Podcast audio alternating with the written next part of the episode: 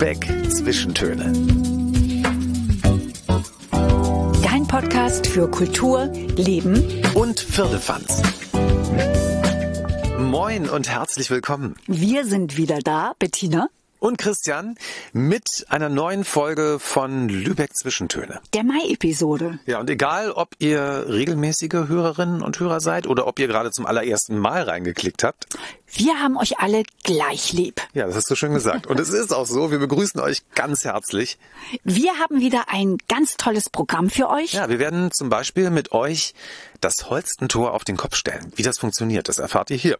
Und wir haben jede Menge Musik für euch und zwar aus allen Genres. Ja, ganz besonders viel Musik in der Mai-Ausgabe vom 30. Brahms Festival bis zum Jazz-Großereignis Jugend Jazz. Und wir verraten euch, wo ihr Original-Kunstwerke gewinnen könnt. Ja, einfach so gewinnen, wenn ihr ein paar Fragen beantworten könnt.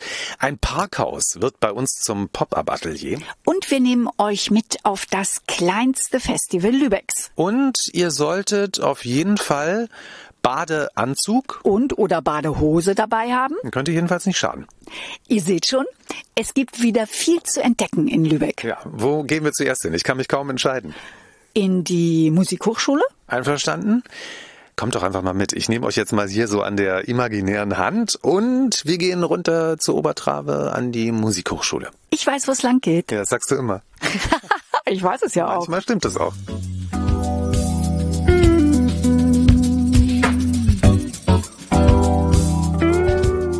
Lübeck ist ja sowieso eine sehr musikalische Stadt. Ja, besonders im Mai. Dann kann man sie bald wieder hören, diese wunderbar klassischen Töne, die unseren Alltag verzaubern beim 30. Brahms Festival. Ja, nicht nur Klassik, es gibt auch Jazz und es gibt alle möglichen Arten von Musik. Der Mai wird eigentlich praktisch zu Noten. Man kann ihn hören, wenn man möchte. Ja, aber erstmal sind wir jetzt beim Brahms Festival. Im Mittelpunkt steht da der Komponist Johannes Brahms und seine Welt. In die tauchen wir da ein. Wir haben zu tun mit seinen Vorbildern, seinen Weggefährten und auch seinen Idolen. Und das Brahms Festival findet statt vom 6. bis 15. Mai hier in Lübeck. Involviert ist natürlich auch ganz wichtig als Teil der Musikhochschule das Brahms-Institut, das zu den weltweit führenden Brahms-Forschungsstätten in Deutschland gehört. Das zu den weltweit. Das zu den, das Brahms-Institut, das Brahms-Institut, das zu den weltweit führenden Forschungsstätten für Brahms gehört. Genau, und das Besondere an diesem Musikfest ist auch, dass Lehrende und Studierende gemeinsam auf der Bühne stehen und Werke des Komponisten Johannes Brahms, seiner Zeitgenossen und eben auch seiner Idole interpretieren. Es gibt viele tolle Konzerte. Ich habe mal so überflogen. Ich glaube, es sind über 30 und vor allen Dingen so tolle Konzertreihen wie Geisterstunde. Das hört sich schon allein deswegen schon so toll an, da würde ich gar nicht hingehen. Oder Brahms Night Sessions, also Geisterstunde zum Beispiel um 23 Uhr in der Musikhochschule oder die Brahms Night Sessions im CVJM. Also da regt mich der Titel schon so sehr an, dass ich das Ticket schon fast gekauft habe. Aber wir sind jetzt schon in der Musikhochschule hier in Lübeck und wir gucken jetzt mal, ob wir eine Probe finden und da ein bisschen zuhören können. Ja, wir gehen jetzt einfach mal hier so durch die Gegend. Vielleicht hören wir ja irgendwo Musik. Genau, los geht's. Das ist schon die Musik? Ja, in der Musikhochschule wird schon fleißig geprobt und wir gucken jetzt einfach mal da rein. Ah, hallo, guten Tag. Wir sind Bettina und Christian. Hallo, und wer seid ihr? Hallo, wir sind das Moulin-Quartett. Tut uns leid, dass wir jetzt gestört haben. Wo sind wir gerade In die reingeplatzt? Probe reingerauscht. Was probt ihr denn gerade? Ja, wir proben gerade das Dissonanzenquartett von Mozart für das Brahms-Festival. Wir spielen da bei den Lunchtime-Konzerten. Ja. Wir wollen euch jetzt auch gar nicht weiter groß unterbrechen, sondern wir, Wir wollen ein bisschen zuhören. schon mal was hören. Genau, Ja. ihr spielt ja bei den Lunchtime-Konzerten später und das ist das Stück, was ihr dann wahrscheinlich auch da unter anderem spielen werdet, ne? Ja, genau. Also es gibt sechs Lunchtime-Konzerte und bei jedem ähm, wird ein Mozart-Streichquartett gespielt. Lunchtime, das müssen wir, glaube ich, noch mal kurz erklären. Das findet so um die Mittagszeit dann statt. Ja, genau. 12.30 Uhr, da wird dann, soweit ich weiß, vorher auch moderiert. Also es gibt sozusagen eine Konzerteinführung, dass man auch weiß, ähm, was da gespielt wird und ein paar Hintergrundinformationen bekommt. Und genau, wir spielen dann bei dem letzten, bei dem sechsten ähm, Lunchtime-Konzert am 15. Mai. Und das Ganze findet statt im Behenhaus Trägerhaus. Und das Tolle daran ist, der Eintritt ist frei. Man muss noch nicht mal was dafür bezahlen. Und was wir da hören werden, das spielt ihr uns jetzt nochmal an. Was für ein Stück spielt ihr? Äh, ja, das Dissonanzenquartett von Mozart. Wir proben da gerade den vierten Satz. Ah, genau. Ist das ein besonders komplizierter Satz oder? Es ist immer kompliziert, Mozart zu spielen. Ich sehe da so viele Noten, die ihr hier liegen habt. Also sieht kompliziert aus. Ja, Jetzt Mozart haben wir hat offenbar viele Noten benutzt. Ja, und jetzt, Also ja, man muss sagen, wir, wir proben aus Partituren. Ähm, also das heißt, wir sehen alle die Stimmen, alle vier Stimmen. Das macht das vielleicht dann im ersten, auf den ersten Blick ein bisschen komplizierter. Okay, wir Also- sind jetzt ganz ruhig. genau, und, hören euch äh, noch ein bisschen zu, wenn wir zu. dürfen.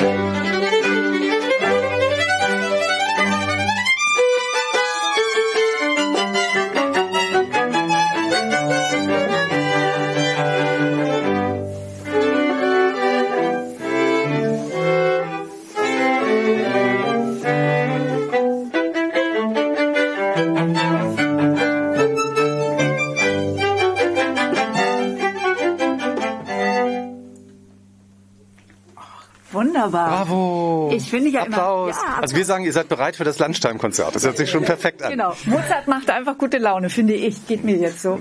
Wie geht es euch, wenn ihr Mozart spielt? Das kommt darauf an, was wir spielen. Also es ist bei Mozart sehr, sehr unterschiedlich. Solche Musik macht definitiv sehr glücklich, ja. Man fragt sich natürlich, warum Mozart im Rahmen des Brahms-Festivals, aber es geht ja hier auch um Brahms Genau. Idole. Und es geht eigentlich um die Welt von Brahms, in die man hier eintauchen soll. Und da geht es um Weggefährten, Idole, Wegbegleiter. Er war ein großer Fan von Mozart. An Clara Schumann hat er zum Beispiel geschrieben, ich schwelge in Mozart-Sonaten. So, und wir freuen uns jetzt auf die Lunchtime-Konzerte. Wie gesagt, das sechste ist es. Der Eintritt ist frei. Und gibt es da, wisst ihr, wart ihr schon mal da? Ist das begrenzte, gibt es begrenzte Plätze? Und dann ist es, wer zuerst kommt, der darf da auch zuerst sitzen? Also wir haben tatsächlich letztes Jahr gespielt, allerdings mit Corona war das alles ganz anders. Es ist aber genug Platz. Und ich denke, ja, wir freuen uns über jeden, der kommt. Und ihr spielt im Bienenhaus Trägerhaus, richtig? genau. Ja, also eigentlich ein Museum, wunderschöner Ort. Ja, prima. Ja, wir wünschen euch weiterhin viel Erfolg mit eurer Musik und freuen uns auf die Lunchtime-Konzerte im Rahmen des 30. Brahms-Festivals. Mit ganz vielen Noten. Danke, dass wir dabei sein durften. Sehr gerne. Danke, vielen Dank. Bis bald. Ja, bis bald. Johannes Brahms war aber nicht nur ein großer Mozart-Fan, er liebte auch E.T.A. Hoffmann, hat als junger Mann diese Bücher förmlich verschlungen. Ja, und deswegen widmet sich ja auch das 30. Brahms Festival vom 6. bis zum 15. Mai dem Fantastischen.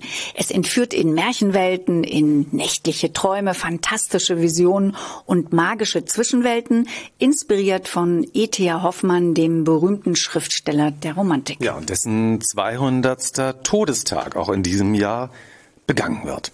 Genau, Trauma, Wahnsinn und die dämonische Faszination der Liebe.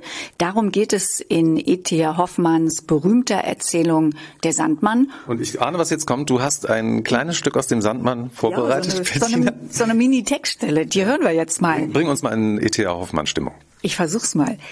Der Sandmann hatte mich auf die Bahn des wunderbaren Abenteuerlichen gebracht, das so schon leicht im kindlichen Gemüt sich einnistet.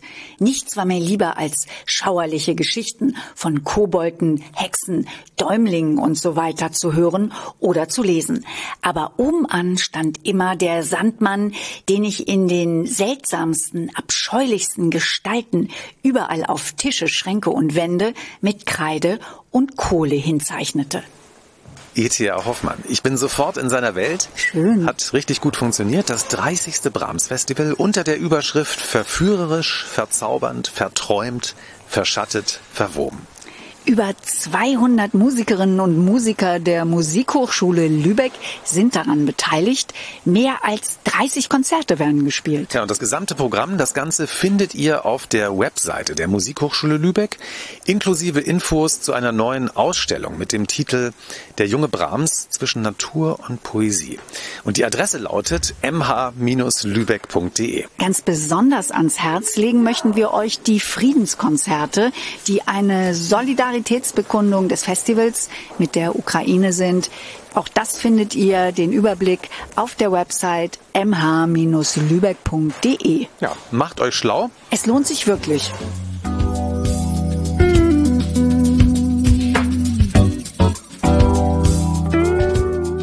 Sind jetzt verabredet im St. Annen Museum mit Frau Dr. Teube. Ja, genau. Sie ist Leiterin des Museums, die ist Leiterin des Museums Holstentor und der Katharinenkirche.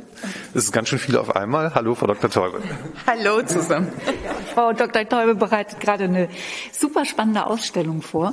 Das Ja, die, die Grundidee ist, ähm, ihr kennt es bestimmt auch. Es geht euch Titel sagen. Das Holstentor steht Kopf. Ich war zu schnell. Das Holstentor steht Kopf.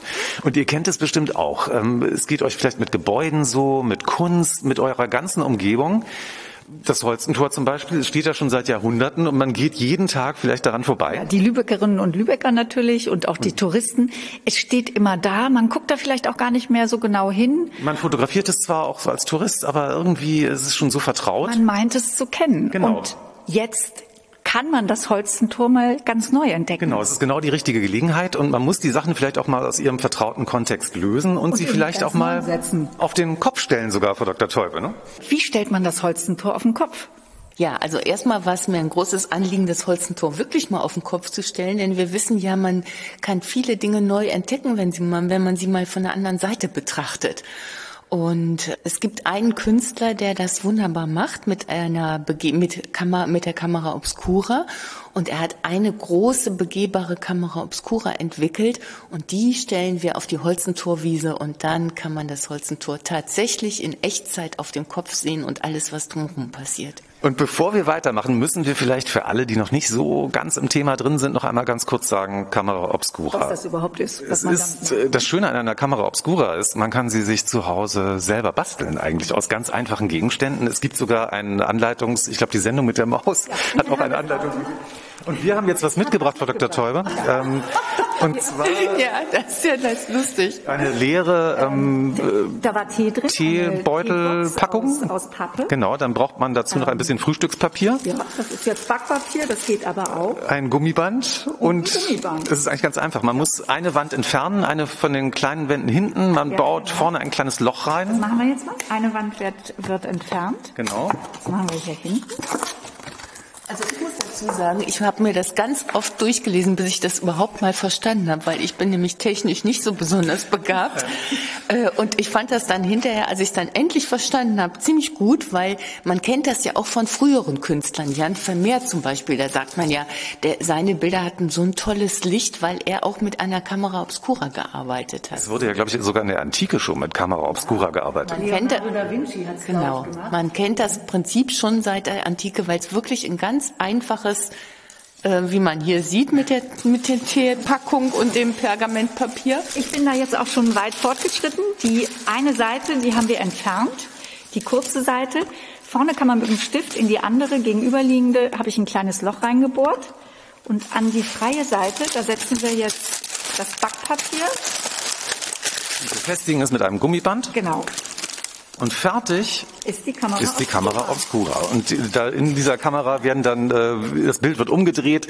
Wie das jetzt genau physikalisch, äh, mathematisch funktioniert, das wissen wir, glaube ich, alle drei gerade nicht. sagt ja immer, das ist genau wie bei der Netzhaut des menschlichen Auges. Ne? Das wird also gespiegelt und seitenverkehrt projiziert. Nur unser Gehirn schafft die Leistung, dass es wieder richtig rumgedreht wird. Und das passiert natürlich in der Kamera Obscura nicht. Und darum kommt jeder, der die Möglichkeit hat, in die Kamera Obscura reinzugehen, wird das Holzentor in Live und Echtzeit auf dem Kopf sehen. Und wenn da Leute drumherum laufen, sind die natürlich auch auf dem Kopf. Teil der Kunst. Und jetzt sind wir nämlich schon beim Künstler Martin Streit. Der macht das natürlich nicht mit einem alten Tee, ähm, einer leeren Teebox und äh, Pergamentpapier, sondern Martin Streit benutzt äh, Container für die Kamera Obscura. Die sind äh, 13, über 13 äh, Meter lang, genau 13 Meter 60. Dann Das ist ja ganz Breite, genau. ich habe mir das aufgeschrieben, und die Breite dann 2,40 Meter und die Höhe 5,20 Meter. Und äh, das ist diese begehbare Kamera Obscura. In vier Meter Höhe wird dann ein kleines Loch gebohrt und das ist wirklich nur ein bis zwei Zentimeter groß, also Daumennagel groß. Ja, So wir konnten uns das auch gar nicht so richtig vorstellen, aber Frau Dr. Teube hat eben mal kurzer Dienstweg den Künstler angerufen, Martin Streit, und hat nochmal nachgefragt. Ja, genau. Er hat mir das dann nochmal gesagt, weil man kann sich das ja gar nicht vorstellen, dass in einem so riesen Container so ein kleines Löchlein schon reicht, dass dieses Licht wirklich gebündelt dadurch in die Dunkelheit fällt und äh, sich dadurch eben projizieren kann. Ne? Und dann wird eine Gase gespannt und auf dieser Gase, da sehe ich dann, wenn das Licht reinfällt, das Holzentor, das auf dem Kopf steht. Genau, und das Ganze ähm, ist dann begehbar. Ich, wir haben es, glaube ich, schon gesagt, also weil es ja ein Container ist, man kann reingehen. Und der Künstler wünscht sich ja, glaube ich, sogar, also dass man sich ähm, tagelang darin aufhält, wenn ich das richtig verstanden habe. Ja, tagelang vielleicht nicht, aber einige Minuten braucht man schon, weil sich das Auge, das menschliche Auge ja überhaupt erst an die Dunkelheit gewöhnen muss. Und man sagt immer, man braucht drei bis fünf Minuten und am Anfang sieht man es ganz unscharf und hinterher wird es zwar etwas schärfer, schärfer aber es wird niemals so gestochen scharf werden. Und das Wichtige ist, anders als in so einer Kameralinse, alle Punkte sind gleich scharf beziehungsweise unscharf. Es wird also nichts optisch hervorgehoben. Das wird so ein Lichtteppich und, und damit sind wir dann eigentlich schon bei so einem ganz typischen ähm, Punkt, mit dem sich äh, Martin Streit auch sonst in seiner Kunst auseinandergesetzt hat. Um die äh, Wirkung von, von Licht und Farbe gibt, geht es ihm ja auch in seinen Bildern, die dann in St. Ann ausgestellt werden. Ganz genau. Also er kommt eigentlich aus der Farbmalerei. Er hat immer ganz einfache Motive genommen. Kugeln, Becher, Schalen, das Haus vom Nikolaus, sage ich jetzt mal. Und von diesen einfachen Formen, kubischen Formen, ist er ausgegangen und hat sich sehr intensiv mit der äh, Farbwirkung und mit der Lichtwirkung auseinandergesetzt und auch mit der Frage von Vorder- und Hintergrund, wie sich das alles zueinander verhält. Und wenn man die Bilder sieht, dann scheint man die auf den ersten Blick ganz leicht erfassen zu können äh, eine Kugel oder ein Becher vor einem farbigen Hintergrund. Aber je länger man drauf guckt, desto mehr wird das in Frage gestellt. Das, was das menschliche Gehirn ganz schnell leistet, um es erkennen zu können, also diese, dieses Spiel der Wahrnehmung, das wird in Frage gestellt. Und damit wird auch im wahrsten Sinne des Wortes gespielt. Äh, Die Hintergrundformen und die Vordergrundformen lösen sich auf, die Farben verfließen miteinander. Auf einmal ist es gar keine Kugel mehr, vielleicht ist es nur noch eine Scheibe und so weiter und so fort. Der Betrachter hat Arbeit, er kann es nicht einfach konsumieren, er muss sich schon damit auseinandersetzen und länger draufschauen, aber dann hat er auch äh, ein spannendes Spiel, wie er damit umgehen soll und was er da wahrnehmen kann. Die Bilder erinnern äh, einerseits an äh, Bilder von Gerhard Richter, aber auch an Impressionisten. Und wir hatten ja eben ein Beispiel, wir haben nämlich eben schon mal geguckt und da hatten wir eine Schale und Frau Dr. Teuber hat gesagt, das ist eine Schale und ich habe darin einen überholenden Laster auf einer Autobahn gesehen. Ich habe ein, ein Haus gesehen, hinter dem die Sonne untergeht. Also ganz unterschiedliche Assoziationen, die man dann mit seinen Werken hat. Und Sie waren ja mit Martin Streit auch schon in Lübeck unterwegs und äh, Sie haben auch schon ganz lustig erzählt, wie er fotografiert. Das ist ja sehr interessant. Können Sie das nochmal erzählen? Also das fand ich auch besonders spannend. Diese Kamera Obscura, die hat er natürlich auch nochmal in transportabler Form gemacht, weil er auch mit diesem Medium viel arbeitet. Und das ist ebenso ähnlich, ein dunkler Kasten, in den aber eine Digitalkamera eingebaut ist und das Bild der Kamera Obscura überträgt sich automatisch mit dem Auslöser der Digitalkamera. Und wir sind durch Lübeck spaziert und durch Travemünde und er hatte diese Kiste unterm Arm und wie so ein Schuhkarton in der Größe, genau. Und wann immer ihm ein Motiv interessant erschien, ist er mal kurz stehen geblieben und hat dann unterm Arm da irgendwie den Auslöser gedrückt. Das heißt, er sieht selber auch gar nicht genau, was er da aufnimmt. Das ist natürlich irgendwann ein Erfahrungswert, dass nicht äh, von einer Figur der Kopf abgeschnitten ist zum Beispiel oder so. Aber das ist schon auch immer so ein bisschen ein Zufallsprodukt. Spannend. Seine Bilder, das hat ja jetzt nichts mit Fotorealismus zu tun. Das ist ja eher so eine Kombination aus Fotografie und einem Gemälde, das dort entsteht.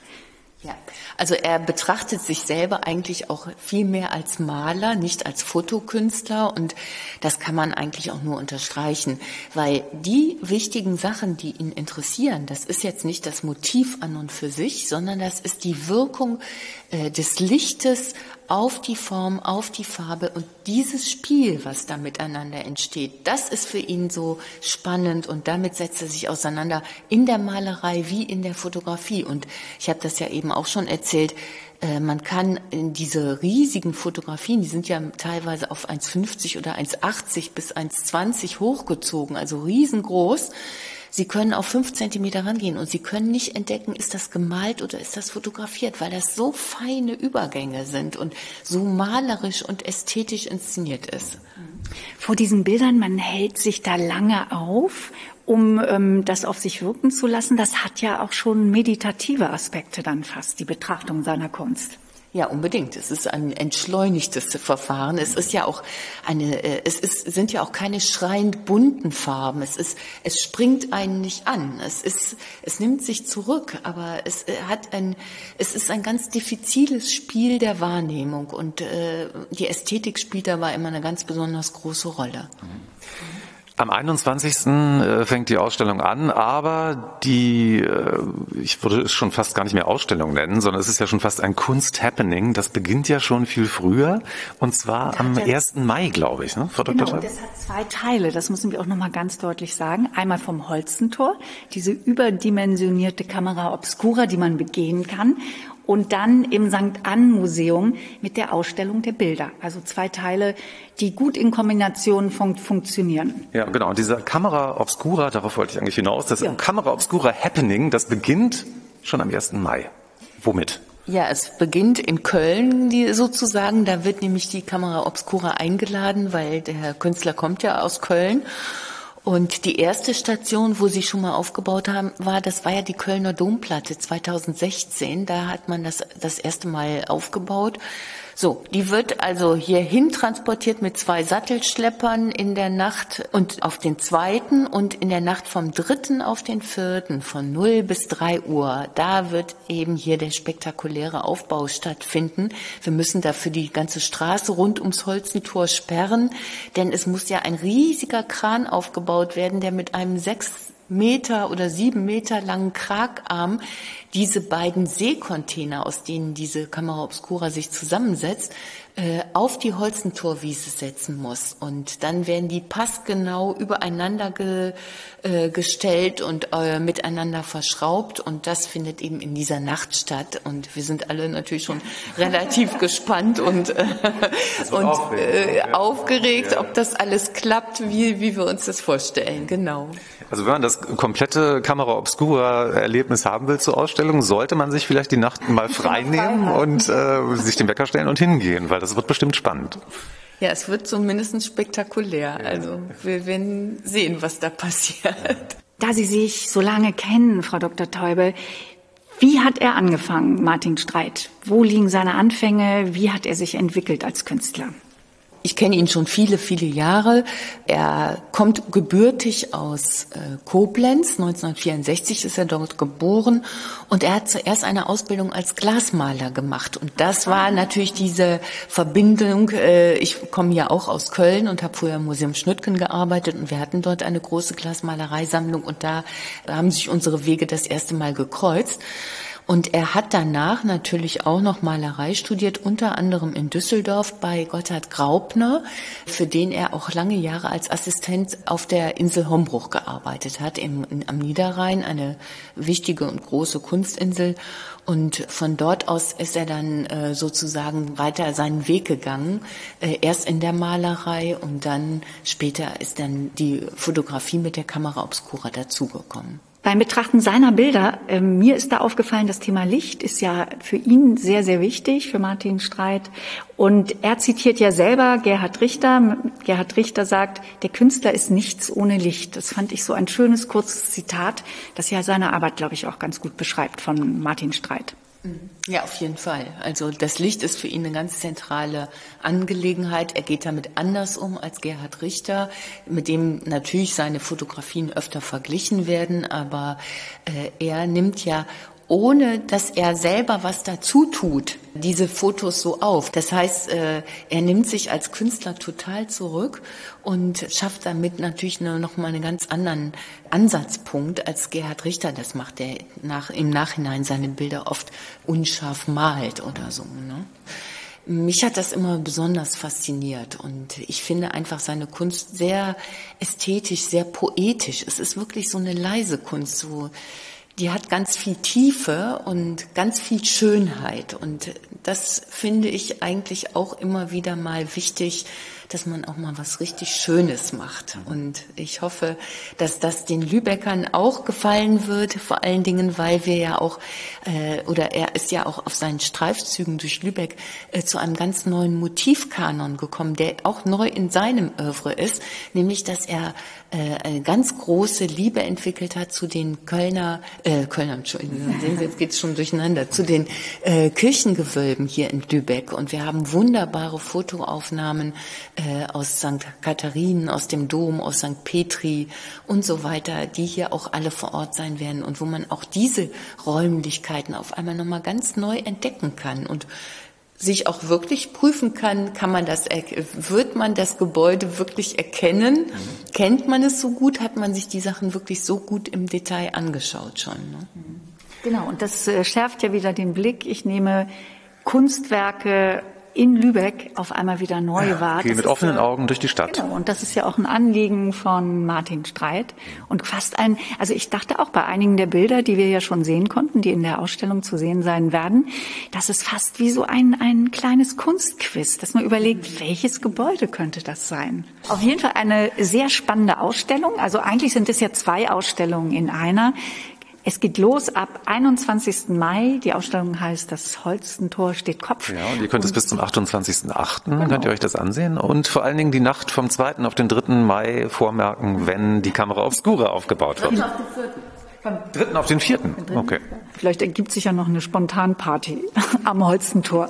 Ja, genau. Man kann sich ja vielleicht Getränke mitnehmen und irgendwas, ein paar Snacks und dann macht man ein Happening daraus. Frau Dr. Teube, vielen Dank, dass Sie Zeit hatten. Wir sitzen übrigens schon in den Ausstellungsräumen, falls ihr euch wundert, wo wir genau gerade sind. Und ähm, hier werden dann später die Bilder hängen. Ja, wir wünschen Ihnen einen sensationellen Erfolg und viele, viele Zuschauerinnen und Zuschauer. Ja, danke schön. Es ist alles bereit. Wir freuen uns auf die Bilder, die sich bald auf den Weg machen. Danke. Super. Und wir haben uns jetzt ja hier eben eine kleine Kamera Obscura gebastelt. Damit können wir uns doch jetzt schon mal vors Holzentor stellen und mal gucken, wie, wie das, das funktioniert.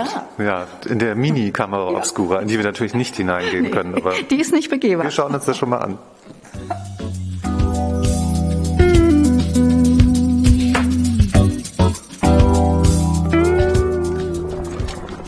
Könnt ihr das hören? Das ist die Wakenitz. Und in der Wakenitz, da kann man bald wieder baden, denn die Freibadkultur fängt wieder an. Obwohl, das kann man sich heute noch gar nicht so ganz vorstellen. Das ist zwar ein super sonniger Tag Ende April, aber richtig kalt und noch windig. Wieso, du warst doch im Winter sogar in der Wakenitz. Ja, aber nur, nur mit den Beinen. Das war nämlich beim Eisschwimmen, da hatten wir zugeguckt. Wir sind jetzt im Naturbad Falkenwiese und ein klassischer Badeort hier in Lübeck natürlich. Und das älteste Naturbad Norddeutschlands. Ja, und wir sind nicht alleine. Wir stehen hier nämlich mit Herrn Pawlowski.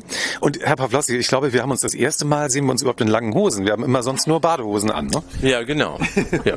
Es ist ja auch ein bisschen kalt im Moment. Sind. Ja. Herr Pawlowski ist der, kann ich sagen, Chef-Bademeister und Vorsitzende des Fördervereins des Naturbades Falkenwiese. Ist das korrekt? Auch, ja, genau, und äh, auch äh, Vorsitzender des gemeinnützigen Vereins Naturbäder Lübeck. Also wir betreiben ja hier in Lübeck drei Naturbäder. Mhm. Ihr seht also, er kennt sich aus mit der Freibad-Saison. Genau, genau der richtige Ansprechpartner für uns. Und wir wollen natürlich wissen, wann geht es wieder los in Lübeck? Na, das hängt doch wieder ein bisschen vom Wetter ab, ja. Okay. Ich dachte, also einen festen Termin, also an dem es losgeht. Ja, also ähm, geplant ist so äh, 16. Mai, das ist ein Montag. Äh, aber wenn die Wetterlage das nicht hergibt äh, und äh, die Temperaturen so bleiben und die Wagnitz nicht eine bestimmte Temperatur hat, dann, dann lohnt sich das nicht. Aber man kann ja dann gucken auf der Internetseite, wann es losgeht, da steht das ja. ja. So, und Sie sind ja äh, jetzt dabei, hier ähm, alles vorzubereiten. Können wir dann schon ein bisschen, Schiff zu machen, genau, können wir ein bisschen sagt. was helfen? Ich weiß ja nicht, wie Sie handwerklich begabt sind. Also Stege müssen ausgebessert werden, äh, Rasenmähen, äh, putzen. Ja, Rasenmähen, okay. Also Bettina behauptet ja grundsätzlich immer, dass sie alles kann, ja, was nachher nicht immer stimmt. Aber ich kann vieles, aber jetzt Stege reparieren, ich glaube nicht. Also Rasenmähen traue ich mir zu und putzen wäre dann, ne? Naja, Reinigungssachen. Wir müssen einmal alles ähm, abkerchern sozusagen, um zu sehen, wo wo sind jetzt ähm, Reparaturstellen, die über den Winter dann gekommen sind, gerade bei den Stegen, das verzieht sich ja, wenn Frost war und so weiter, ne, an den Übergängen müssen die Holme angehoben werden, also was. Ich sehe da schon den großen Besen stehen, den könnte ich mir jetzt mal nehmen und hier so ein bisschen kehren. Ne? Ja, bisschen altes Laub hier wegkriegen. Das, das wäre jetzt überflüssig, weil wenn wir erst in vier Wochen aufmachen, da können Sie aber zwischendurch ja, noch ein paar Mal kommen. Herr Pawlowski, Sie haben sie gut durchschaut, weil sie wollte sich gerade so ein bisschen aus der Affäre ziehen. Sie wollte, sollte ja eigentlich irgendwas mit Holmen machen oder irgendwas Anstrengendes. Anstrengend? Ja. Naja, so Fegen kann auch anstrengend sein, oder? Das, das ist ja so ein Finnischen nachher, ne? kurz, kurz vorm Eröffnen. Ja, genau. Finnischen, kurz vorm Eröffnen. Gut. Herr Pawlowski, wie ist das eigentlich? Hat das Leben ohne Badehose eigentlich einen Sinn oder kurz, was, was machen Sie eigentlich im Winter? Ich finde, es macht ja sehr süchtig eigentlich hier jeden Tag an der Wakenitz zu sein. Wie war der Winter? Na, gruselig, wie immer. Also, ich meine, wer findet das schon schön, den norddeutschen Winter? Grau in Grau, immer nur kalt, nicht mal richtig Schnee und Sonne oder so. Also, nee. Macht ja auch keinen also, Spaß. Nein. Es wird Zeit, dass das Naturbad Falkenwiese wieder öffnet. Los könnte es gehen so um den 15., 16. Mai, wenn, wenn alles gut schneit. läuft. Ja, genau. genau. Und informieren kann man sich ja dann auf der Internetseite Falkenwiese. Und wer jetzt nicht genau weiß, wo das liegt, die genaue Adresse ist Wagenitz Ufer 1b am Schulgarten. Genau. Ja, und wir drücken die Daumen, dass das Wetter gut wird. Vielen Dank, Herr Pawlowski. Ja, gerne. Danke. Tschüss. Tschüss. Wolltest du jetzt nicht fegen, Bettina? Nee, das war jetzt das Finish. Ja, ja, genau. Und es gibt in Lübeck ja noch ein sensationell schönes Bad, in dem man, äh, es ist zwar am Krähenteich, es ist aber trotzdem auch ein Teil der Wagenitz mit sensationeller historischer Kulisse direkt am Halbturm. Der wurde ja erbaut im 13. Jahrhundert als Teil der Stadtmauer und ich finde, dieses Bad ist wunderschön gelegen, ja. mitten in der Lübecker Altstadt. Hat auch eine lange Tradition, 120 Jahre und wir stehen jetzt hier mit Herrn Flug, weil wir wollen natürlich wissen, im Mai wird die Badesaison wieder eröffnet. Wann geht es denn hier los? 14.05. Und das ist gesetzt, also egal, ob es schneit oder hagelt. Spielt keine Rolle. Okay. Und wenn noch mal ein Schneesturm einsetzt, trotzdem in Badehose. Dann ist es soweit. Was muss denn noch gemacht werden? Also ich weiß ja, es gibt ja traditionell immer so einen Aufräumtag auch. Da kann jeder mitmachen, der will, oder wie läuft das? Alle Vereinsmitglieder sind aufgefordert, mitzumachen, wer möchte und so weiter. Das ist dafür da, eben halt die Badesaison einzumachen. Bojen rausbringen, Bänke rausstellen, hier und da noch ein paar kleine Handstriche machen, so mit dem Pinsel und so. Und äh, ja, das ist dann halt so ein bisschen Rasenmähen und diese Dinge sind dann noch so zu erledigen, bis die Badesaison losgehen kann. Tische und Stühle stehen schon draußen, habe ich gesehen. Der Kiosk eröffnet dann auch mit ja. am 14. Ja, mit am 14. wird eröffnet. Dann haben wir noch ein besonderes Event. Am 8. haben wir Flohmarkt, am 8.5. und da ist der Kiosk auch geöffnet. Hm. Schön. Also was passiert da? Was passiert da beim Flohmarkt? Was sagst du nochmal? Also, ähm, was passiert da am? Nochmal jetzt. Was passiert an diesem Flohmarkttag am 8. Mai? Ja, ganz normaler Flohmarkt. Der findet hier auf unserer Wiese statt. Wir haben ungefähr 80 Stände dürften wahrscheinlich schon alle ausgebucht sein, aber es gibt ja auch Leute, die was kaufen wollen. Also die sind herzlich willkommen. Aber da gibt es alles, also nicht nur Badehosen oder Bojen oder so. Alles Mögliche, was es auf jedem normalen Flohmarkt ist. Wir haben keine Gewerbetreibende, wir haben reine nur private Leute. Gewerbetreibende sind nicht zugelassen. Alles klar. Es sieht ein bisschen aus wie einer der schönsten Jobs der Welt, die man hier haben kann, ne? Ja, dadurch, dass ich das ja freiwillig mache, ehrenamtlich, nichts dafür kriege und meine Freizeit hier reinstecke, ist es mein Hobby. Man kann es sich ja kaum vorstellen. Also ich habe es ja gelesen vorher. Es stand da ja, das Bad hat einen Strand. Und den gibt es tatsächlich. Er ist, er, ist, er ist mini, aber ja, es ist ein Strand. Müssen Sie den jedes Jahr neu aufschütten oder ist das ein Naturstrand? Nein, das, der ist gemacht, der Strand, und der muss jedes Jahr seine Pflege kriegen. Und das ist, findet auch an diesem Aufräumtag statt. Hm, alles klar. Muss man sich da, wenn man jetzt nicht im Verein ist und trotzdem mit aufräumen will, muss man sich da irgendwo anmelden? Kann man das? Also jede helfende Hand wird wahrscheinlich gerne jede genommen. Ne? Helfende Hand ist kein Problem, kann dazukommen, kann mithelfen und dann hat sich das. Gibt auch irgendwo was zu essen noch und was zu trinken und dann ich finde, das sieht hier schon ziemlich gut aus. Der Rasen ist ja auch, der, der wurde ja zwischendurch hier wahrscheinlich schon mal gemäht, oder Herr Flug? Ja. Der wurde schon mal gemäht. Ja, alles klar. Genau. Mensch, wir freuen uns auf die äh, Freibad-Saison in Lübeck und das nächste Mal sehen wir uns dann in kurzen Hosen wahrscheinlich wieder, ne? Das könnte möglich sein, ja. Badeanzug ist auch schon rausgelegt, also bei mir kann es jetzt auch losgehen. Mhm. Wie viel Quadratmeter Rasen ist das hier vorne? Der, äh, der große Fläche Rasen sind ungefähr 2000 Quadratmeter, das gesamte Gelände hat zwei, 3660 Quadratmeter. Und wir sind hier wirklich mitten auf der Altstadtinsel. Also man geht hier durch die Altstadt, man kommt vom Dom runtermarschiert und ist in diesem Freibad. Ich kann es immer noch nicht, ich muss es noch mal sagen, weil ich finde es so ja. faszinierend, weil es so also, schön ist. Altstadtbad Krenteich, die Adresse an der Mauer 51. Genau. Alles klar. Wir wünschen, was sagt man ähm, unter Freibader, Freibädlern? Gibt es da so einen Gruß? Irgendwie so, so wie gut Sprung, gut Schwimmen? Hals- und äh, Badehosenbruch oder so? Haben wir nicht direkt. Alles klar. Ich denke da mal drüber nach. Da wir wünschen, wir was. Wir wünschen auf jeden Fall eine gute Saison 22. Ne? Okay, wunderbar. Danke.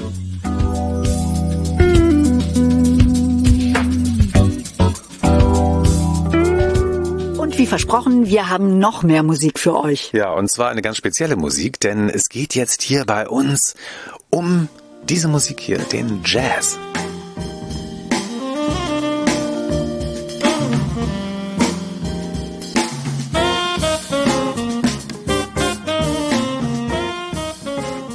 Vom 26. bis 29. Mai heißt es in Lübeck Jugendjazz. Und das ist eine ganz besondere Ehre für Lübeck. Denn einmal im Jahr findet unter der Trägerschaft des Deutschen Musikrates die Bundesbegegnung Jugendjazz statt. Ja, und das passiert immer in wechselnden Städten und dieses Jahr ist eben Lübeck dran. Also es ist so ein bisschen hier wie bei der Fußballweltmeisterschaft. Ne? Ja, da gibt's auch immer unterschiedliche Austragungsorte. Ja, nun eben hier nicht alle vier Jahre, ne, sondern das ähm, ist jedes Jahr. Einmal im Jahr. Ich finde das richtig toll.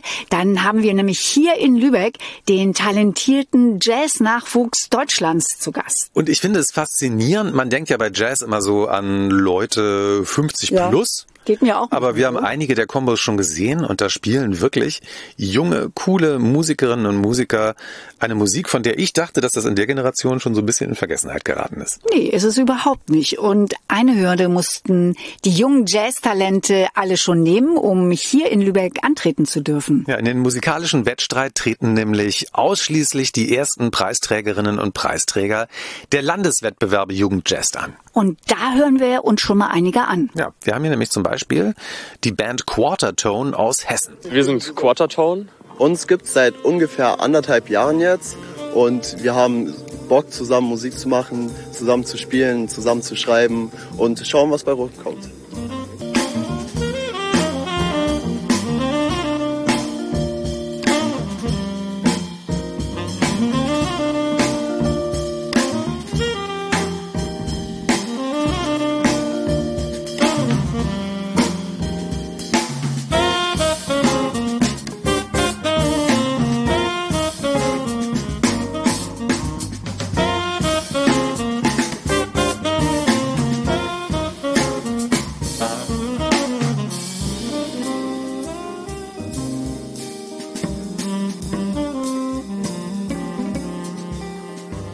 Und die hier finde ich auch richtig toll. Das ist Razzmatazz aus Mecklenburg-Vorpommern.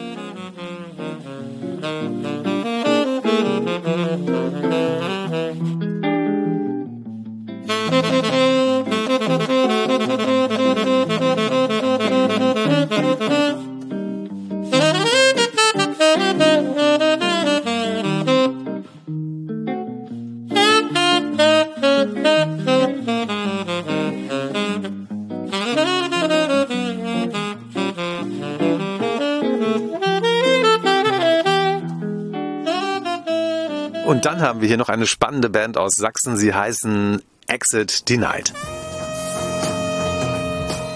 Hi, wir sind Exit Denied und ich bin Arvid, der Gitarrist. Hi, ich bin Tillmann und ich spiele die Keys. Ich bin Martin, ich spiele den Bass, vorher an den Keys gewesen. Ich bin Felix und ich spiele Saxophon. Ich bin Tim und ich spiele Drums.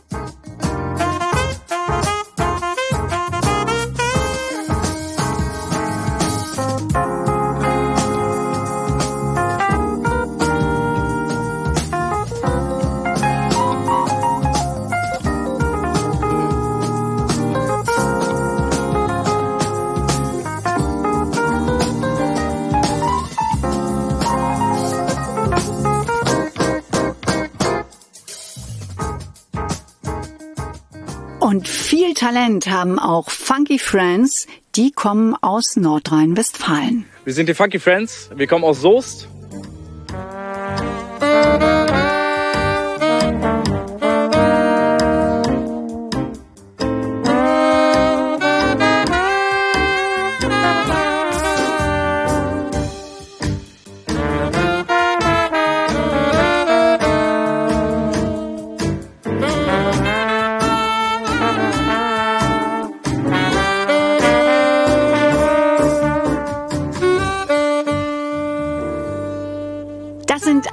Der Jazz-Kombos, die vom 26. bis 29. Mai hier in Lübeck antreten. Ja, und ich finde die alle richtig gut. Also ich könnte jetzt aufs erste Hören da niemanden auszeichnen.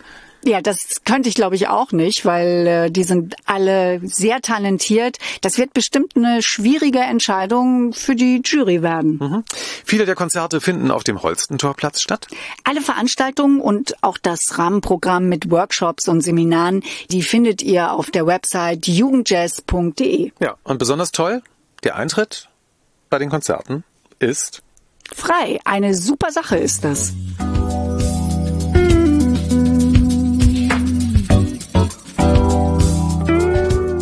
Wisst, reden wir im Podcast hier viel über Kunst, Kunst, die in Museen hängt, Kunst aus Ateliers, Kunst von Lübecker Künstlern. So, und jetzt geht's aber um ein Kunstquiz. Da kann man Kunst gewinnen, nämlich drei originale Kunstwerke. Und was ihr dafür machen müsst und wie das funktioniert, das gucken wir uns jetzt mal an. Wir sind jetzt hier, wo sind wir hier, Christian? In der Glockengießer Straße 36 und wir stehen vor dem Atelier von Ina Fenske. Ja, und da gehen wir jetzt mal rein und Ina erklärt uns das ganz genau, wie das funktioniert. Ina Fenske, Malerin und Grafikerin. Genau. Und Ina weiß nämlich, wie das funktioniert mit dem wie man, wie man Kunst gewinnen kann im Mai. Ina. Hallo Ina. Hallo Ina, hallo Christian. Hallo. Ja, schön. Klasse. Das ist ja eine tolle Sache. Äh, Drei Original-Kunstwerke, die man gewinnen kann. Also wenn man so ein bisschen schlau ist oder vielleicht wenn man gut googeln kann. Ja. Das ist ja eine feine Sache. Ja, man muss dafür ein paar Fragen beantworten über, über Kunstfragen, die so in unserer Umgebung äh, zutreffend sind. Und äh, kann fünf sind es insgesamt. Es sind, ne? Fünf Fragen muss man beantworten. Genau, fünf Fragen muss man beantworten und man kann die Karte dann direkt in den Ateliers abgeben oder in, ins Kulturbüro schicken. Und dann wird dort ausgewertet, wer hat die meisten Fragen richtig beantwortet und von denen wird dann, werden dann drei Originale ausgelost. 26 Ateliers nehmen ja dran teil an dieser Aktion am Kunstquiz hier in Lübeck. Und das Ganze findet ja statt am 21. und 22. Mai. Das ist ein Samstag und Sonntag. Das äh, läuft dann unter dem Motto offene Ateliers. Ihr habt die Karten ja hier liegen mit den fünf Fragen. Ja, und dann kann ich reinspazieren, mir eine Karte holen und ich kann euch aber auch bei der Arbeit sehen, weil es sind ja die offenen Ateliertage. Unbedingt. Jeder Künstler hat ja arbeitet in seinem eigenen Atelier, das er für den Tag, für die beiden Tage öffnet. Und dort kann man uns bei der entsprechenden Arbeitssituation antreffen, kann Fragen stellen, kann sich hinsetzen. Es wird auch ein Gläschen Wein wahrscheinlich. Also wenn das kein Argument ist. Ich hatte ja noch überlegt, komme ich aber jetzt mit einem Gläschen Wein. Frech. Nun ja, die, ja genau. Man sieht dann, was derjenige Künstler macht. Man kann ja überall umhergehen in diese 26 verschiedenen Ateliers.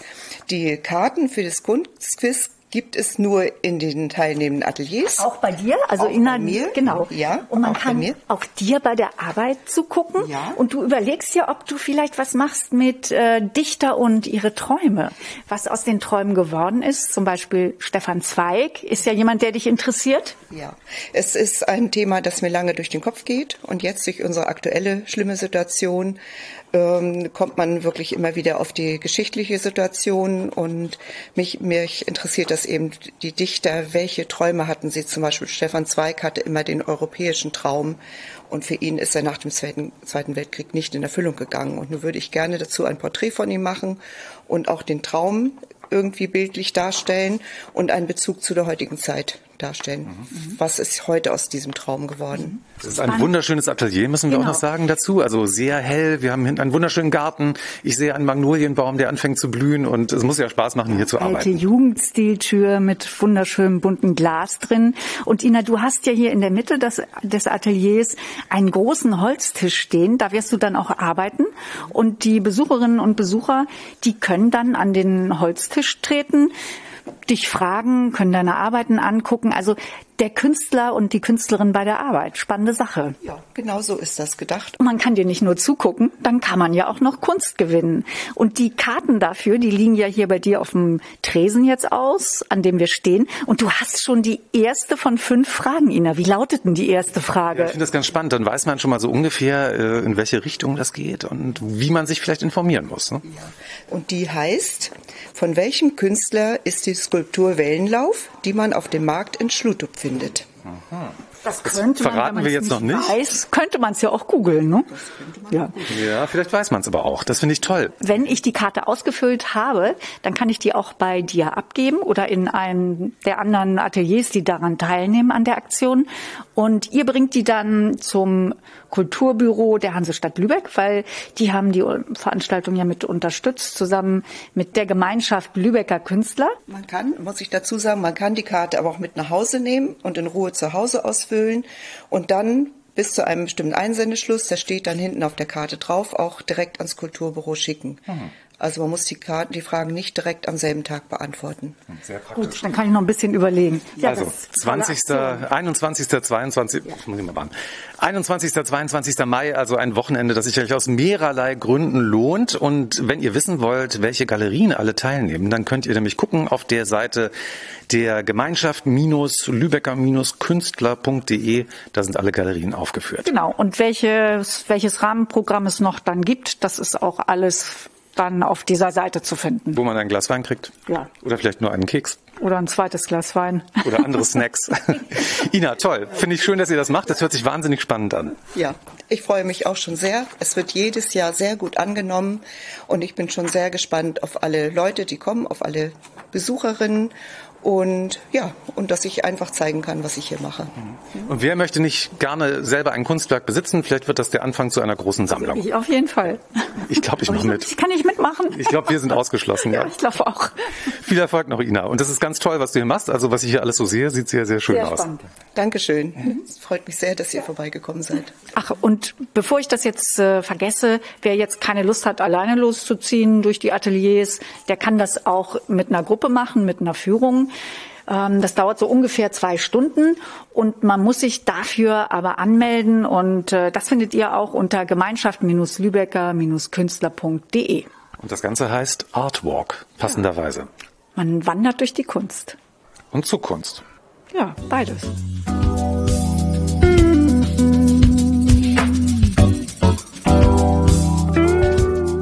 Und jetzt müssen wir raus aus Lübeck, denn wir treffen einen Mann, der aus Ton ganz faszinierende Dinge macht. Ja, er porträtiert mit und aus Ton Menschen, also deren Köpfe. Und er hat in Lübeck etwas ganz Interessantes vor. Seine genaue Berufsbezeichnung, er ist Porträtbildhauer. Ja, falls ihr das auch werden wollt, ne, damit ihr wisst, wie der Beruf heißt. Kann man ja mal nachgucken. Aber treffen will er uns jetzt erstmal in einer Galerie, wo er gerade eine Ausstellung hat. Kommt doch mal mit, das wird bestimmt spannend.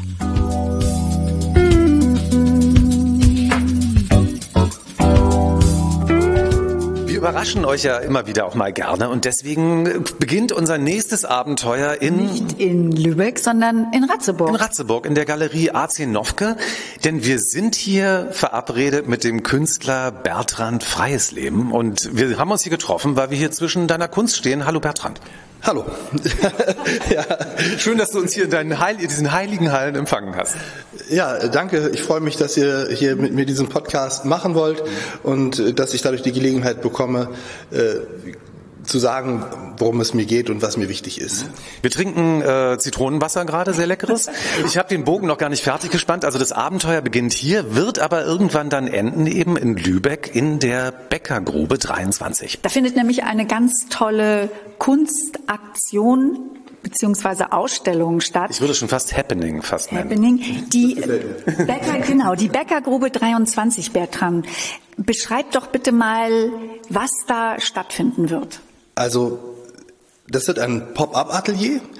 Ich werde drei Wochen im Stück arbeiten, 24 Tage vom 1. bis 24. Mai. Also zurzeit ist das einfach ein Parkhaus und es gibt dort einen Leerstand, der ungenutzt ist. Es gibt ja überhaupt, ich bin Erstnutzung dort ich habe einen Lehrstand gesucht, weil ich ein Projekt in Lübeck vorhabe. Und das ist ja in der Nähe, ähm, um das mal zu verorten, gegenüber vom Theater, kann man gar nicht verfehlen. Du wirst da auch ähm, Schilder aufstellen, Flyer, man wird das finden. Wir haben noch gar nicht gesagt, was Bertrand macht. Und zwar hat er ja als Konzeptkünstler angefangen. Er, er hat, kommt aus Lübeck. Er kommt aus Lübeck, in Lübeck geboren. Dort aufgewachsen, zur Genau. Schule gegangen. Er hat in Kiel studiert, er war in New York, in Berlin hat er auch studiert, hatte eine Gastprofessur in Paris und du bist Porträtbildhauer und hast sehr viele illustre Menschen porträtiert, unter anderem viele Bundespräsidenten, Richard von Weizsäcker war dabei, Roman Herzog. Horst Köhler. Walter Scheel. Äh, Walter Scheel. Ja, genau. Wa- Walter Scheel war auch dabei. Und ähm, mit dieser Aktion, die du jetzt in Lübeck machst, schließt sich ja im Grunde ein Kreis, weil du wirst ja die drei Nobelpreisträger porträtieren. Ja. Die Aktion heißt Talking Heads und Die findet statt vom 1. Mai bis Genau, zum 24. bis zum 24. 1. Mai geht es los. Und was genau, wie genau wird es, was wird da passieren? Also ich habe da ein offenes Atelier, das ist ein Ladenleerstand. Ich richte mir dort meine Werkstatt ein, mein Modellierbock kommt dahin und ich werde anfangen zu arbeiten, Köpfe zu modellieren. Jede Woche einen anderen Nobelpreisträger, der aus Lübeck kommt oder sich das als Lebenssitz ausgesucht hatte. Ähm, Also Thomas Mann, das Willy sind Thomas Brandt. Mann, chronologisch Thomas Mann, Willy Brandt und Günter Grass. Ähm, und äh, das klingt jetzt vielleicht so, als wäre das ein bisschen abgegessen, abgefressen vielleicht. Ähm, Es ist für mich aber tatsächlich so, dass die in meinem Leben was bedeutet haben. Und wenn wir die in Lübeck haben, ist ja auch die Frage, was bedeutet das für uns und für uns Lübecker, die wir damit umgehen, die wir diese Museen da haben. Äh, Und die sind entsprechend auch alle eingebunden. Die Lübecker Museen sind dabei, werden das auch entsprechend begleiten mit Impulsvorträgen, sowas. Ja, und ich werde vor Publikum direkt arbeiten. Ich werde den ganzen Tag da sein, von 9 bis 21 Uhr. Man kann immer vorbeikommen. Das fanden wir ja sehr beeindruckend. spannend. Ja, wir dachten das- ja so, der Künstler lässt sich so einmal die Woche da vielleicht blicken, Ja, oder macht das so ein bisschen, eine- aber nein, Mittagspause oder sowas. Du bist wirklich zwölf Stunden am Tag. Tag. Ja, also ich habe mir sehr vorgenommen, einfach da zu sein. Ich werde sicherlich Pausen brauchen. Vielleicht finde ich einen Passanten, der mir irgendwie mal eine Stunde vorbeibringt. So und ich wer- ich kann noch nicht durcharbeiten, aber das soll auch einfach ein Ort sein, an dem man gerne zusammenkommt, dass man sagt, hier entsteht jetzt erstmal ein bisschen Atmosphäre und es entsteht Kunst und wir reden über diese Leute, die ich da modelliere und ja und, und was kann von denen ausgehen und äh, warum gerade Porträtskulptur? Ja, Es wird ja so sein, dass ähm, du wirst dich ja unterhalten, wahrscheinlich hoffentlich, mit Menschen, die reinkommen. Und, und diese Gedanken, die äh, dann vielleicht auch bei dir in Gang gesetzt werden, die werden ja in deine Arbeit einfließen. Weil normalerweise hast du ja das Modell, wir haben hier gerade einen Film gesehen, der läuft hier in der Galerie, da porträtierst du, äh, porträtierst du Gregor Gysi. Ja. Der sitzt ja dann wirklich da. Thomas Mann kann ja leider nicht mehr Ja, da sitzen. Aber Problem, genau. gemeinsam mit den äh, Menschen, die reinkommen, äh, entsteht ja dieses Kunstwerk eigentlich. So, und also es werden sicherlich mehrere Köpfe von den jeweiligen Leuten entstehen, weil ich relativ schnell bin auch. Aber es geht tatsächlich darum, dass nicht nur meine Auseinandersetzung dann irgendwie diffus da hineinfließt und am Ende sagt man, ja, hm, hübsch. Ich möchte gerade die Auseinandersetzung mit diesen Leuten, äh, mit den Lübecker Nobelpreisträgern für die Lübecker und die Lübecker Gäste wertvoll machen. So dass, dass, dass, dass sie sagen, äh, guck mal, da ist jemand, der findet wichtig, was ich dazu denke. So, und das soll dann tatsächlich in die Arbeiten soweit einfließen. Dann kann man auch drüber reden, wenn ich das jetzt so mache, dann sagen die, also hier, nee, das habe ich nicht so gemeint. Das ist alles offen, ja. Äh, Also und am Ende werde ich eine Reihe von Arbeiten haben, einfach zu jedem wohl. Ich schätze mal, ich werde bestimmt drei, vier Köpfe von jedem machen. Also man kann dir auch Fragen stellen. Ja, ich, ich kann da reinkommen. Das ist ja der Sinn der Sache. Das ist der Sinn der Sache, ja. Also wenn ich, also ich bin da kein stummer Diener, der da einfach von mich hinknüdelt, dann bitte schön sagen Sie kein Wort und bitte jeder nur einmal an die, einmal. Sprechen Sie den Künstler bitte nicht an. Einmal nach vorne wieder Busfahrer, so bitte, bitte nicht füttern. Nein, es ist wirklich so gedacht. Ich bin für jedes Gespräch offen.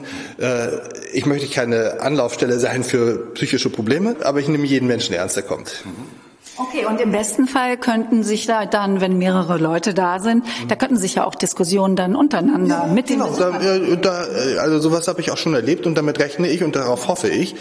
Mm, und ganz besonders das, äh, wichtig ist mir tatsächlich der, die Arbeit mit Schulklassen. Um nochmal das zeitlich zu verorten, also wir haben ja schon gesagt, es wird jeweils Vernissagen geben zu den einzelnen Arbeitsabschnitten und es geht am ersten los mit Thomas Mann und dann geht es weiter wie? Am, also es beginnt am 1. Mai mit einer Eröffnung. Das macht dankenswerterweise Bürgermeister Lindenau und äh, entsprechend, weil es sich um Thomas Mann handelt, Dr. Bertel Lipinski, die das Buddenburghaus leitet. So. Dann eine Woche später genau macht äh, gibt es einen Impulsvortrag quasi von äh, Dr. Bettina Greiner, die das Willy Brandt-Haus leitet, und noch eine Woche später von Dr. Jörg Philipp Thomser, der das äh, Günter Grass Haus leitet. So, also jeden Sonntag gibt es quasi einen Empfang, ein offenes Get-Together, da gibt es Weinausschank und ein paar Kleinigkeiten zu knabbern. Ähm, und es kann sowieso jederzeit jemand kommen, aber sonntags ist nachmittags 15 Uhr so gesetzt, da kann man kommen.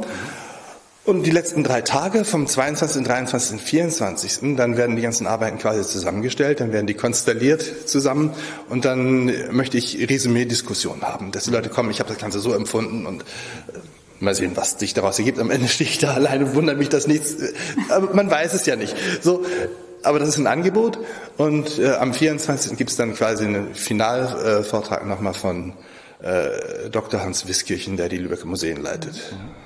Eine ganz spannende Aktion und das Schöne finde ich, man weiß ja gar nicht so genau, was passiert. Ihr, ihr, wir lassen uns überraschen, du lässt dich überraschen und ähm, ja. das kann ja sehr bereichernd sein, wenn man nicht immer so genau weiß, was passiert.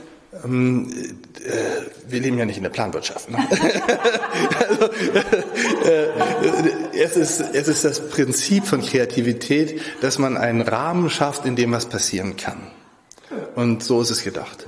Also, du hast viele Prominente porträtiert. Ja. Ähm, wer war der Schwierigste? Oh, der Schwierigste ist eine gute Frage. Ähm, wirklich kompliziert war es tatsächlich mit Richard von Weizsäcker, ähm, weil er so fleißig ist, gewesen ist bis zum Schluss. Er hatte immer am nächsten Tag Vorträge zu halten und hatte eigentlich überhaupt keine Zeit für mich. So und da, insofern die, ich bin eigentlich sehr schnell. Wenn das Modell einigermaßen stillhält, dann kann ich in 20 Minuten was Erkennbares setzen. So, aber wenn der nach einer Dreiviertelstunde den Kopf immer hoch und runter nimmt und ich noch nicht mal weiß, wo die Nase hin soll, ob ich die nach oben oder nach hinten setze, also das, dann habe ich keine Orientierung. So. Wenn du äh, einen Kopf modellierst, mhm. worauf achtest du bei den Menschen, wenn du sie triffst? Ähm, ich gucke mir Leute natürlich an und je nachdem, wie die drauf sind, sitzen die auch oder setzen die sich hin. Und ich muss Momente abpassen, wo ich denke, das passt. So ist er oder sie. Ähm, und dann äh, hat das ganz viel mit Körperhaltung zu tun. Das ist ein ganz sensibles, aber total spezifisches Gefüge. Jeder Mensch hat so mhm. seine Haltung. Auf 150 Meter Entfernung erkennst du dein Kind, auch wenn es so klein ist, du weißt, so steht nur der oder die. Mhm. Ja? Und, und diese Dinge sind das, die ganz viel ausmachen. Ihr seht schon, das sind ganz spannende Gedanken, wenn man Bertrand Freies Leben trifft. Das wird auch im Atelier wahrscheinlich so sein. Ich hoffe, du kommst dann überhaupt noch zum Arbeiten. Ja, also wenn das der Vorteil, der Vorteil an diesem Podcast ist ja immer, dass wir so spannende Menschen kennenlernen. und wir freuen wir uns stundenlang weiterreden. Wir freuen uns auf die Talking Heads. Am ja. 1. Mai geht es los. Los in der Bäckergrube 23 ja. gegenüber vom Theater. Bertrand und freies Leben, das ist ja so ein Name, das ist ja schon fast, ist klingt ja wie ein, ein ja. Kunstname. Äh, kann man ja, sein? Kann man auch mal spießig sein, wenn man freies Leben als oh, Nachnamen hat? Freies Leben ist viele Spießer. ja, das tatsächlich der Name hat viele Leute darüber äh, dazu bewegt, sich grundsätzliche Fragen zu stellen und da kommen halt auch verschobene Menschen bei raus. Sehr schön. Wir wünschen dir alles Gute für die Aktion. Und wir gucken und auf jeden Fall vorbei. Wir gucken auf jeden Fall vorbei, genau. Ja, vielen lieben Dank für, für das Ohr und für die Möglichkeit, Hallo zu sagen an die ganzen Menschen draußen und ich hoffe, ihr kommt. Ich freue mich über jeden. Es lohnt sich. Ja. Guckt unbedingt vorbei. Super.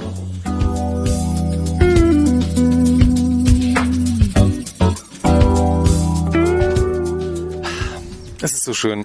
Wir haben noch mehr Musik für euch in diesem Podcast. Wir stehen jetzt gerade in der Sonne an der Obertrave und wir haben schon gesagt, der Mai, das ist der Musikmonat hier in Lübeck. Und es gibt ein neues Musikfestival. Ja, das ist das kleinste Musikfestival Lübecks, das Drei-Insel-Festival. Und ich finde, dieser Name ist schon so toll, Drei-Insel-Festival. Das setzt bei mir sofort so, da denke ich, ach Mensch, Insel, wie komme ich da hin? Ja, kleinste Musikfestival. Ich bin ganz gespannt. Wir sind nämlich jetzt verabredet mit Raffaela. Hallo Raffaela. Hallo. Und Raffaela ist nämlich hier in einer Doppelfunktion. Das äh, kommt ja auch selten vor. Sie hat nämlich das Drei-Insel-Festival mitorganisiert. mitorganisiert und, und sie tritt auch auf. Sie ist äh, also eine der Interpretinnen. Genau. Raffaela, was machst du genau? Ich singe.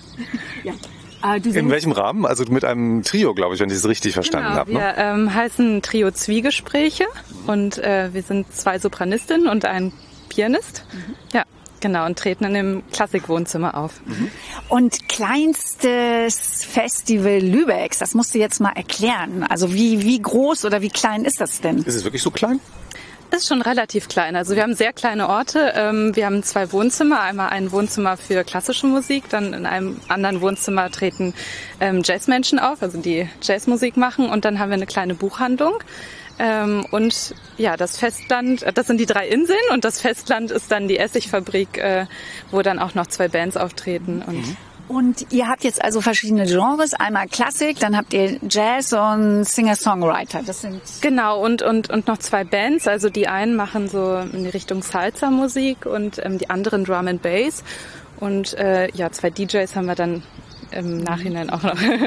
Und ich finde ja, das Besondere jetzt an eurem Festival ist ja, man kauft ein Ticket für 12 Euro, 10 Euro ermäßigt und dann kann ich mir ja diese unterschiedlichen Musikstile anhören. Also ich kann mehrere Konzerte dann am 7. Mai, das ist ein Samstag, kann ich mir dann anhören. Genau, ja, wir haben das so gemacht, dass ihr einfach hin und her gehen könnt zwischen den Wohnzimmern der Buchhandlung und ähm, ja der Essigfabrik und wir haben immer so einen Zeitrahmen von einer Dreiviertelstunde zwischen den ähm, Leuten, die auftreten und äh, wir machen das auch so, außer im Klassikwohnzimmer treten die Menschen zweimal auf. Also man hat auch die Möglichkeit dann äh, sich ja, ein kleines Line-up zusammenzusuchen, wo man gerne hin möchte. Oder wenn ich eins nochmal sehen will, genau. kann ich mir das noch ein zweites Mal angucken. Einfach warten, ja. sich das nochmal Und ihr, was, ähm, was wir, glaube ich, sagen sollten, dass äh, das ist ja ein sehr privater Rahmen. Also man geht da in, in die Wohnung von Menschen. Das, das ist ein, ein privates, sehr privates Konzert.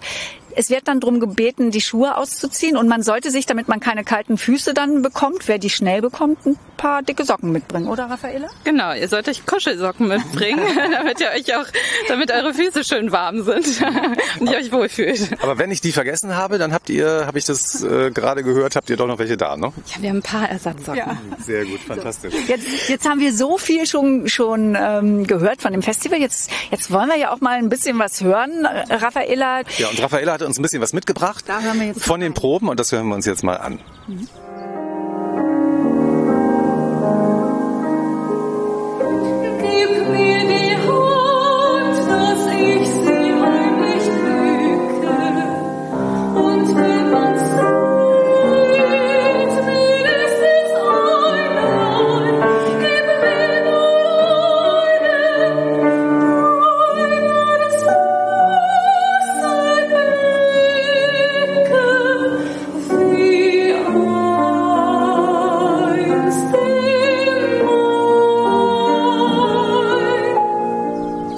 Klingt auf jeden Fall ganz toll und macht schon mal sehr viel Lust auf mehr. Und es ist ja auch so, dass ihr sagt, also wir haben ganz bewusst verschiedene Genres ausgewählt, weil wir wollen das gar nicht so in diesen, wie soll ich sagen, in diesen elitären, abgegrenzten Zirkeln lassen, sondern in Bubble. Man kann ja in, man kann sich alles anhören. Man kann in vielen Bubbles sein. Genau, ja. Und also das ist mir einfach auch ein persönliches Anliegen, weil ich ja aus dem Klassikbereich komme und das meistens sehr abgetrennt ist von den anderen Stilrichtungen und ich das einfach schön finde, wenn da, wenn man einfach die Möglichkeit hat, ähm, zwischen unterschiedlichen Genres auch mal schnell zu wechseln. Das ist eine super Idee, Raffaella. Und wer jetzt Lust bekommen hat, ähm, das findet alles statt am 7. Mai. Das ist ein Samstag. Karten könnt ihr bekommen entweder über Lübeck Tickets oder er geht auf die Seite Kreativwerk lübeck-stadt.de. Da könnt ihr die Tickets auch buchen. Und Raffaella, wenn ich es richtig verstanden habe, das ist ja so als einmalige, einmaliges Event zwar geboren worden, aber ihr wollt weitermachen. Ja, hoffentlich. Mal schauen, wie es läuft und wie es ankommt. Aber ähm, das ist der große Wunsch, dass sich das so ein bisschen etabliert und äh, ja, wir das nochmal machen dürfen. Wir drücken die Daumen. Und Raffaela, jetzt musst du mir noch was verraten. Du bist ja Sopranistin. Wenn jetzt äh, jemand, der Bratsche oder Geige spielt, der stimmt ja sein Klavier. Dein Instrument ist ja die Stimme. Wie wärmst der du dich Bratsche da auf? oder Geige spielt, stimmt sein Klavier. Habe ich das Äh, eben gerade ähm, richtig verstanden? Habe ich das nämlich so versprochen? Ist ja egal, aber wir wissen ja, was du meinst. Ne? Also, Raffaela, wie stimmst du deine Stimme? Wie, wie machst du die locker? Ja, also bei uns nennt man das Einsingen, genauso wie bei den InstrumentalistInnen Einspielen. Also wir müssen natürlich uns irgendwie körperlich auch aktivieren und unser Instrument erstmal ein bisschen auf Trab bringen, aufbauen, genau wie alle anderen auch. Und ähm, ja, dann kommt das Einsingen. Stimmen muss man ein Glück nicht, man muss nur gut hören. und ähm, ja, genau, sich einsingen, den Körper warm machen und ja. Hast du da, hast du da eine ganz praktische Übung, die wir dann vielleicht auch mal machen Die können? jeder machen kann. Also das, was ich einfach gern mag, ist einfach dieses Blubbern, dieses das kann man gut machen und das tut der Stimme sehr gut. Das ähm, ist wie eine kleine Massage für die Stimmbänder. Guck, meine Lippen, meine Lippen vibrieren gar nicht so richtig, die aber ich kenne das vom so- Sprechunterricht. Ja, genau, wie so Pferde jetzt an der Tränke. Okay. Genau so, und dann noch mit einem Ton. Und dann ist es schon gleich ein kleines Einsingen. Raffaella, wir sehen uns am 7. Mai und wir drücken euch die Daumen. Das kleinste Festival Lübecks mit einem Maximum an Genau. Kunst. Nicht nur für den Hörsinn, sondern auch für den Sehsinn. Wir freuen uns Und drauf. Geschmackssinn, ne? Danke, dass ihr das macht, Raffaella. Ja, cool, dass ihr uns interviewt. Danke. Sehr, sehr gern.